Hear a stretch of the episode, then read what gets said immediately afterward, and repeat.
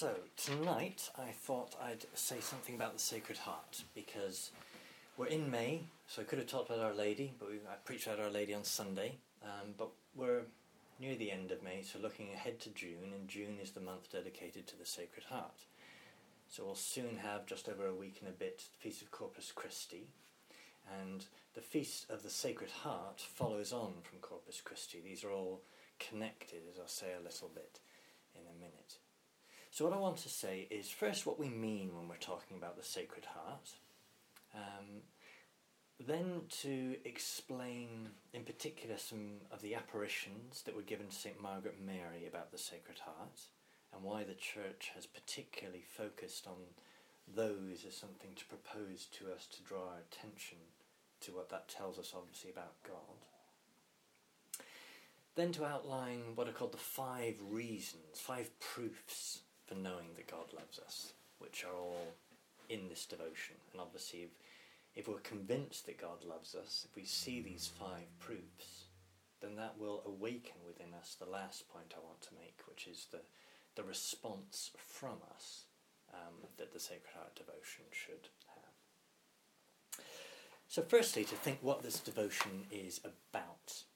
Um, so, there is a visible, sensible devotion, sensible object, and an invisible object. So, the invisible is the love of God, but you can't see love. so, there's a physical, sensible object of that devotion, and that is the physical heart of Jesus. Um, and the reason this is an important devotion and an important sensible object is because the heart is what's called a natural symbol of love. So there are some symbols that are artificial, that are arbitrary. So the Union Jack is a flag that represents Britain, but it's a completely random, artificial symbol. There's nothing in itself about that arrangement of colours that automatically implies Britain. It's something we have chosen to make our symbol. There are other things, though, that have a natural symbolism. So a lion is a natural symbol of courage and strength because the lion is, in comparison to other animals, naturally a more courageous and strong animal. And the heart, in a similar way, is a natural symbol of love. Why is it a natural symbol? Because actually, in the heart, we kind of feel the effects of love. So, when a young man is in love, he feels things at an emotional level that change his palpitations. That, that the heart is the place where that kind of scent is is experienced. So it's a natural symbol. Um, and so when we point to the heart of Jesus and say that this is a sensible object to this devotion that points towards the invisible object, which is the love of God, that all of this isn't random. It's a kind of all God and natural connection.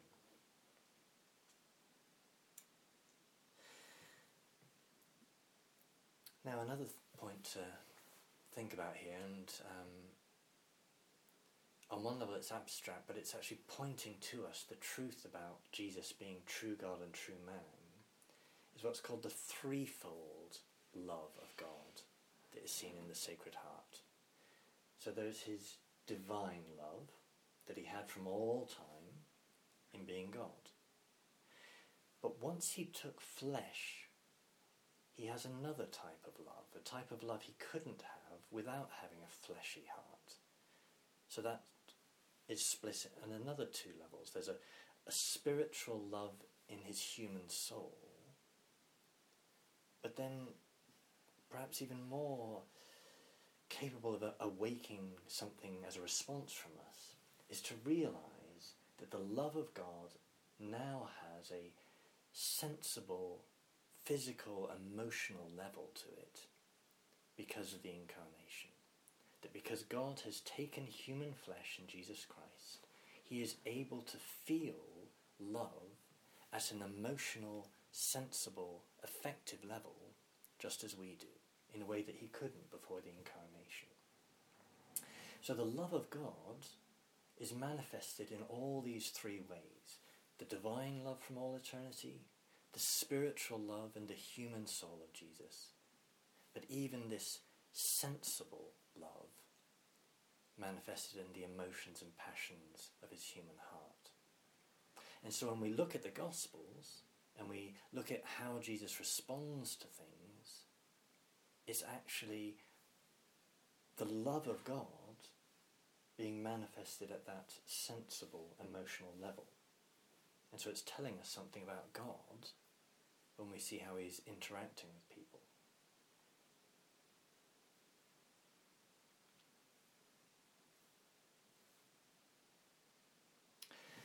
Just make a brief historical note. So, um, on one level, when we look at some of the standard paintings of the Sacred Heart, they have a very uh, historical basis that they come um, primarily from the um, 18th century, but they're actually much more ancient in the tradition of the church.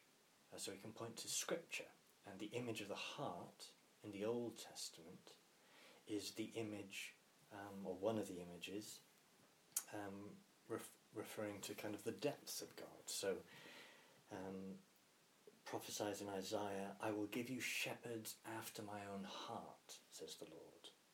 And then when the Lord in his, the prophet Ezekiel talks about needing to change his sinful, corrupt people, he says, I will change your heart of stone for a heart of flesh. So in all of those images, the heart is being described as kind of the inner core of. So when we look to the heart of Jesus, again, there's the same sense. It's the, the inner core of him that is being symbolized there. But then down through the centuries, um, God has given visions to different saints about the heart of Jesus. So Saint Gertrude in the 13th century, a nun, um, wrote down a great many of her visions. Most famous of all are the visions that were given to Saint Margaret Mary uh, in the 17th century. Uh, so she didn't live long. She died at the age of 43. Well, I think we'd say that isn't living long, the age we are. Um, she was a visitation sister at Paray-le-Monial in France, uh, and she suffered a great deal. So she suffered in making her secret revelations known, um, suffered from not being understood by the sisters that she lived with, um, not understood in other things, but actually her visions themselves, she lived not known um, with the rest of the community, um, but were known to her superiors and spiritual director. And Pope Pius Eleventh, um, in particular, early twentieth century, um, wrote one of the most famous church documents on the Sacred Heart, his encyclical on the Sacred Heart. Uh, and he reflects in particular on her visions. And that's two centuries on, um, even though the cult of the Sacred Heart and paintings and statues and everything had pretty much spread at a very popular level. Um, but he said that Jesus had manifested himself to St. Margaret and had promised her that all those who rendered this honour to his heart would be endowed with an abundance of heavenly graces. So it's very rare for the church to give an official approval of a private vision. Um, so it happens occasionally. Most of the time, the church will say that something is worthy of being believed, but won't actually say it has happened.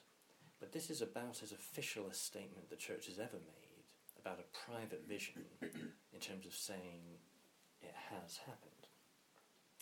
Um, and since him, um, a, a, great many other popes have written uh, encyclicals on the Sacred Heart. Um, most recently, Pope Benedict wrote a long uh, public letter on the Sacred Heart to the superior of the Jesuits, because the Jesuits were um, instrumental in promoting the Sacred Heart devotion.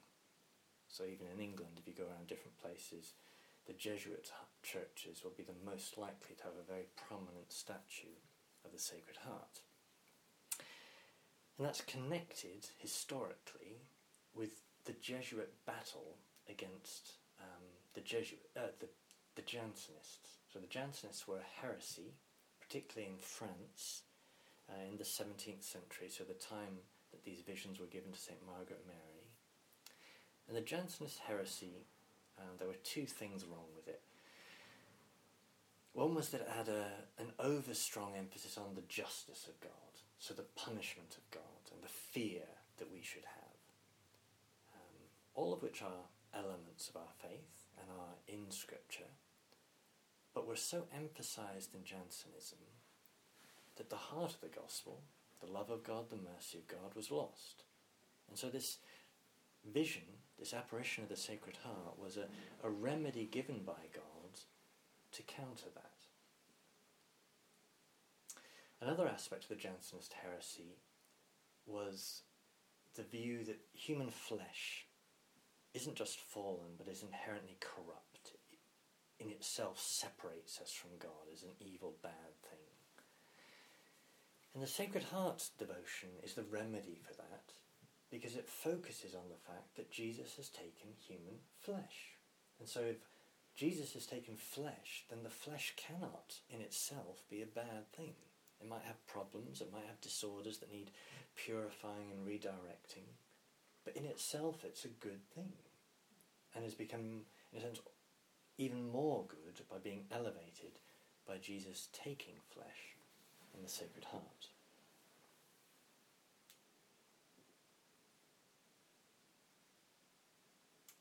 The last thing to point before referring to St. Margaret Mary herself, um, in terms of the picture, what it shows us, um, is that the Sacred Heart shows us the face of God. So if we ask, um, as St. Philip does in the Gospels, um, Lord, show us the Father, then we shall be satisfied. You know, what does it look like to see God? Well, Jesus answered Philip, to have seen me is to have seen the Father.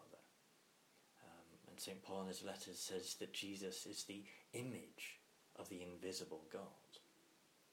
And more than any devotions, the devotion to the Sacred Heart shows us the image of God. What does God look like? Looks like that.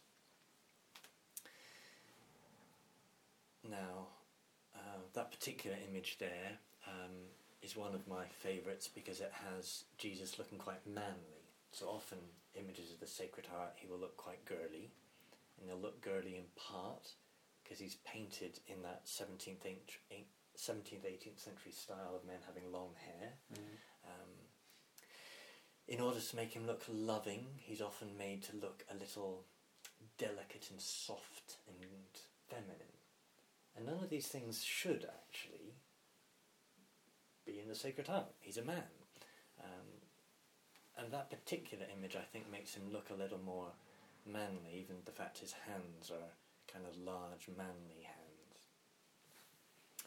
So let me point on that image. Actually, let me pass you these cards, because that same image is, is on there.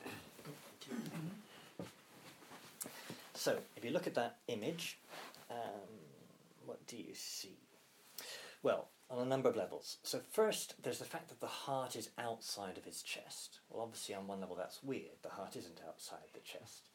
But this is a sign in itself of his love bursting forth, that it cannot be contained, that it is wishing to, to, to show itself to, to come forward to us.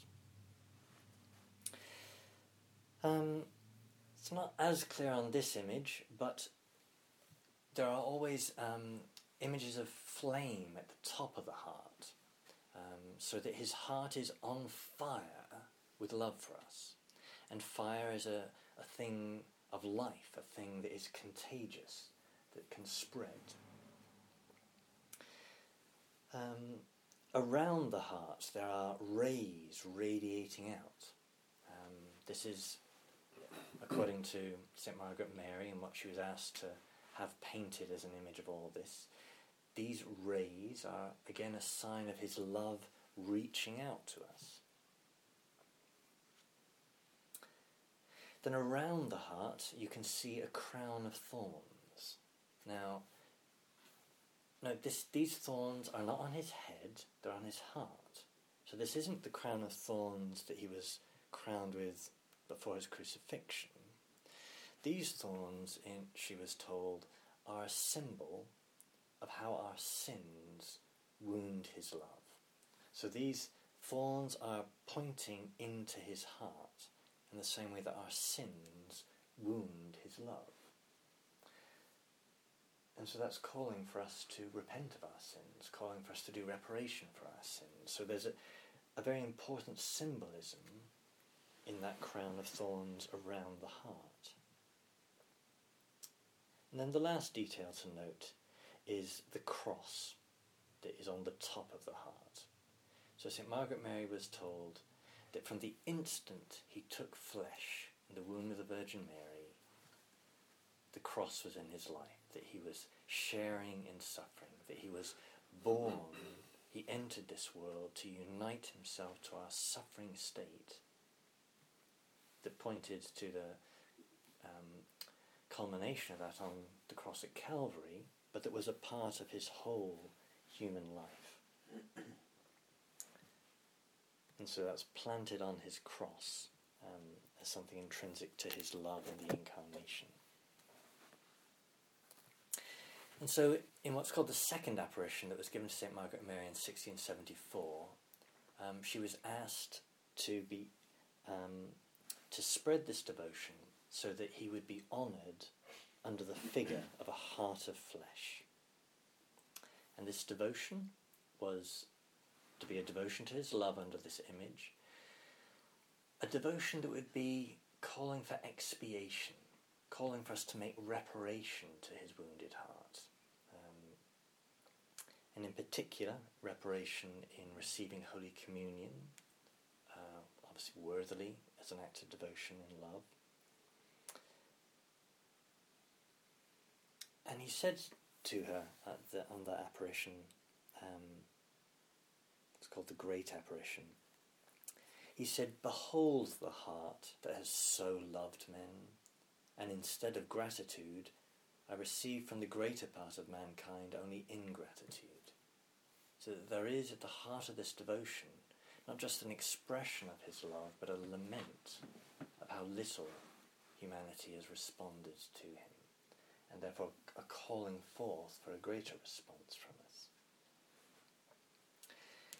And the last part to note about this um, series of visions she was given was that there was a call for there to be a specific feast in the church dedicated to the Sacred Heart, and that this feast was to follow on from the feast of Corpus Christi. So, Corpus Christi, the feast in which we honour the body and blood of the Lord, and the Friday following, um, let me get that right, the Friday following the octave, so it's a week and a bit, um, to be this new feast to the Sacred Heart of Jesus. And this twofold connection with the with the feast of Corpus Christi um, is because, on one level, the institution of the Eucharist is a sign of how much He loves us, but also because when we receive communion, um, we can be making an act of reparation. It's one of the ways we are being devoted to His heart and love. Um, and that we need to make reparation to Him for all the sins committed against the Blessed Sacrament. So I've said a little bit about what we mean by the Sacred Heart in general, a little bit about this specific vision to St. Margaret Mary. And I want to touch on the, what are called the five proofs of the love of God in the Sacred Heart devotion. And three of these are called the divine love, and two of them are his human love. Um, so, by the divine love, three things that even before he took flesh, from all eternity, are signs of his love. So the first of those is his providence, so that he works good things for his people. Um, as St. Paul puts it, all things work for the good of those who love the Lord. St. Thomas Aquinas, as you may have heard me say before, says that what does it mean to love somebody? It means to will good things for that person. So if there's someone I love, well, I want to give them good things.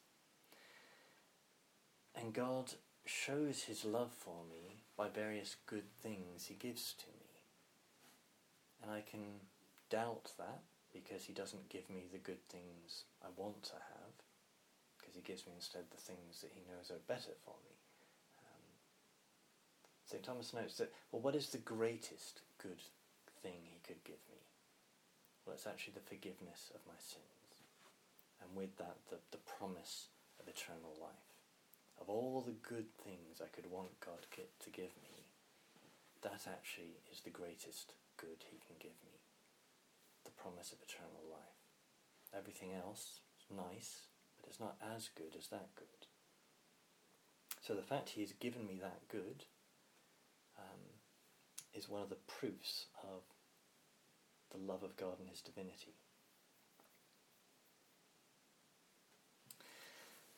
Second proof of the divine love of God is the act of creation. So, what is God like? He's not just solitary, alone in his divine perfection, and just happy to keep goodness to himself.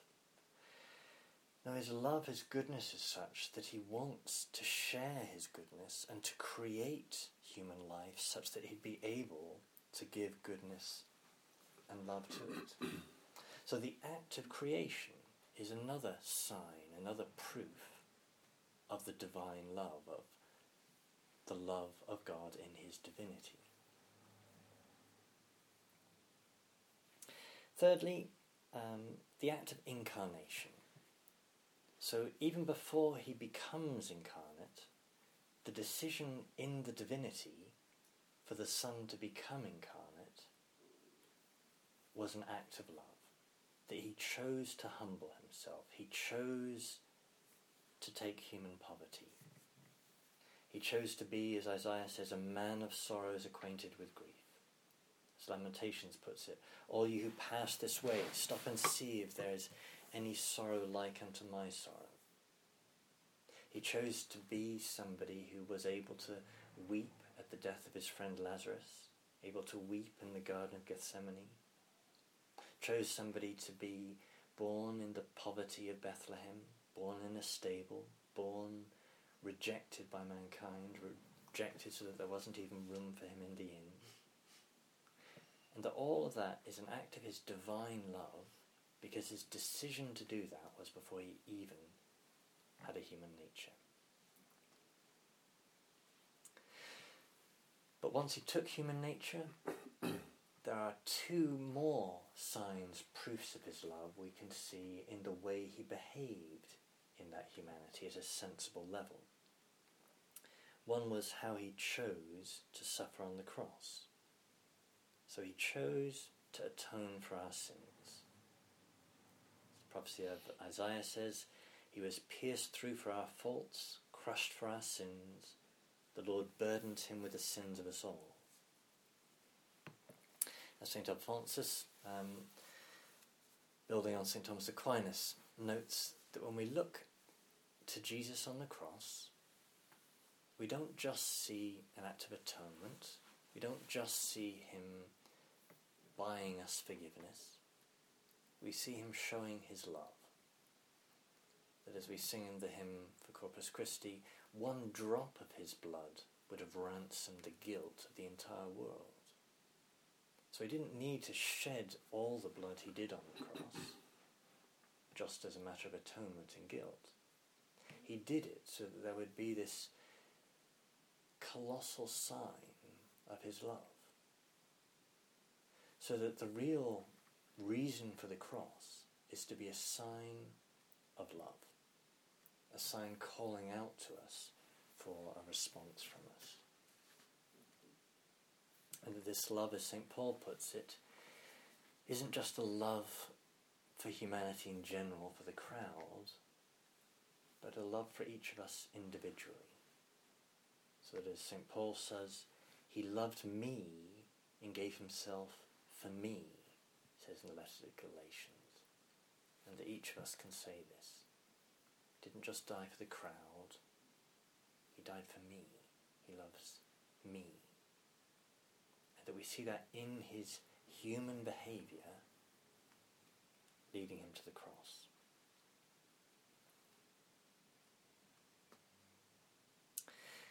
And then the final uh, sign, proof of his love um, in his humanity and how he behaved as a human um, is the gift of the Eucharist. So he chose at the Last Supper, uh, as part of his plan, what he went about doing, leading to the culmination towards the cross, he chose to give us the Eucharist. He Chose us to give us the Eucharist to be a way to share in his divine life. He chose to give us the Eucharist, which raises up the dignity of the material order by become, making part of the material order his very self. So again, an, uh, a remedy to the heresy of Jansenism, which says that matter is evil, and gives us the Eucharist to be able to come into physical contact with Him. So Saint Paul, as um, yes, Saint Paul, the um, Pope Paul Sixth, um, says that the Eucharist contains Jesus in His physical reality that the fullness of Jesus, his body, his blood, his soul, and divinity, is all there in the Eucharist. And one of the things this is connected with in the Sacred Heart is that his love for us in the Eucharist is such that he has enabled, made himself vulnerable, made himself weak, made himself capable of us abusing him. So that we can, as happens every day, people walk by the church and the Lord is there in the tabernacle and they ignore him, that mankind just walks on by. That we can go into the church and we can genuflect to the tabernacle without even thinking what we're doing. Um, not loving him at all, just a, a random mechanical act. That I can celebrate Mass. And instead of thinking of the immensity of the Lord about to come present in my very hands, I can be thinking about that annoying woman on the third row with the button teeth. That he has made himself vulnerable, made himself capable of being abused. And all this is a huge sign of just how much he loves us, how much he is willing to lower himself to be vulnerable to us. So he said in his uh, visions to St. Margaret Mary, he said that the abuses that are committed against him in the Eucharist are more grievous to me than all that I endured in my passion. Um, so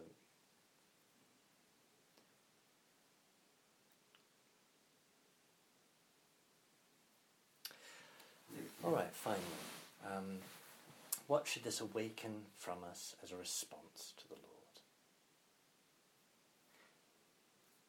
And three things um, love for love, repentance, and Holy Communion. So, love for love. Uh, that in this devotion to the Sacred Heart, we are called upon to make acts of love.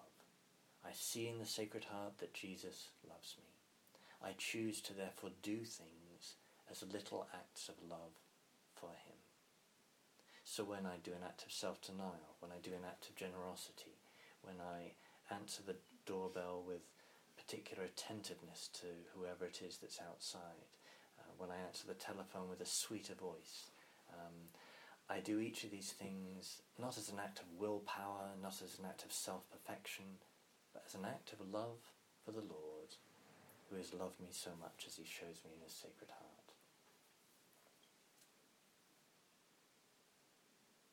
And when I remember in that image of the Sacred Heart that he feels my lack of love, that awakens me to want to respond to him by giving him love to console this lack of love he feels.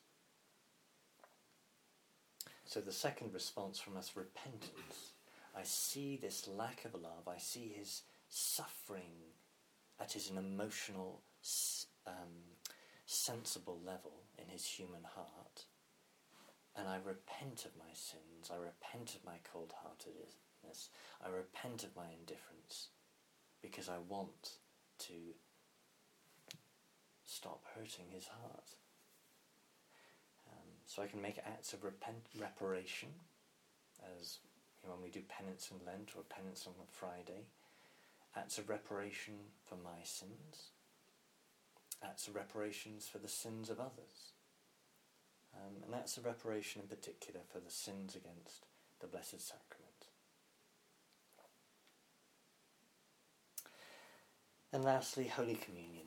So, um, as I've noted already, this devotion um, in these visions, the Lord explicitly connected with the feast of Corpus Christi, um, so that this love, this devotion to His love manifested in His sensible heart, this sensible sign, is a sign um, of the love He showed in giving his flesh in the Eucharist.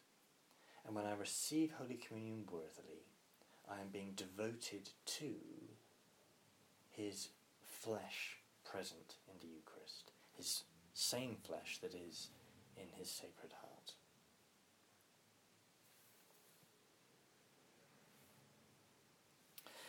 All right, and then we just look at the back side of these cards I gave you.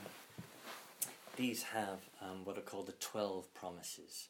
Um, so these were compiled after St. Margaret Mary, but from her various writings, that the Lord made a great many promises to her. Um, promises to those who would be devoted to his sacred heart, to the image of the sacred heart. Uh, I will give them all the graces necessary for their state of life. I will give peace in their families, console them in their troubles. They shall find in my heart an assured refuge during life and especially at the hour of death. I will pour out abundant blessings on their works. Sinners shall find in my heart a source of infinite mercy. Tepid souls shall become fervent. Fervent souls should rise to perfection. The ninth promise, particularly um, quoted I will bless the homes in which the image of my sacred heart shall be exposed and honoured. So that should be a particular motive to find a place in our homes to have his sacred heart. I will give priests the power to touch the most hardened hearts. Um, those who propagate this devotion shall have my name their, their name written in my heart. And lastly, uh, linked with communion, the all powerful love of my heart will grant to those who shall receive communion on the first Friday of nine consecutive months the grace of final repentance. They shall not die under my displeasure, nor without receiving the sacraments. My heart shall be their assured refuge at that last hour.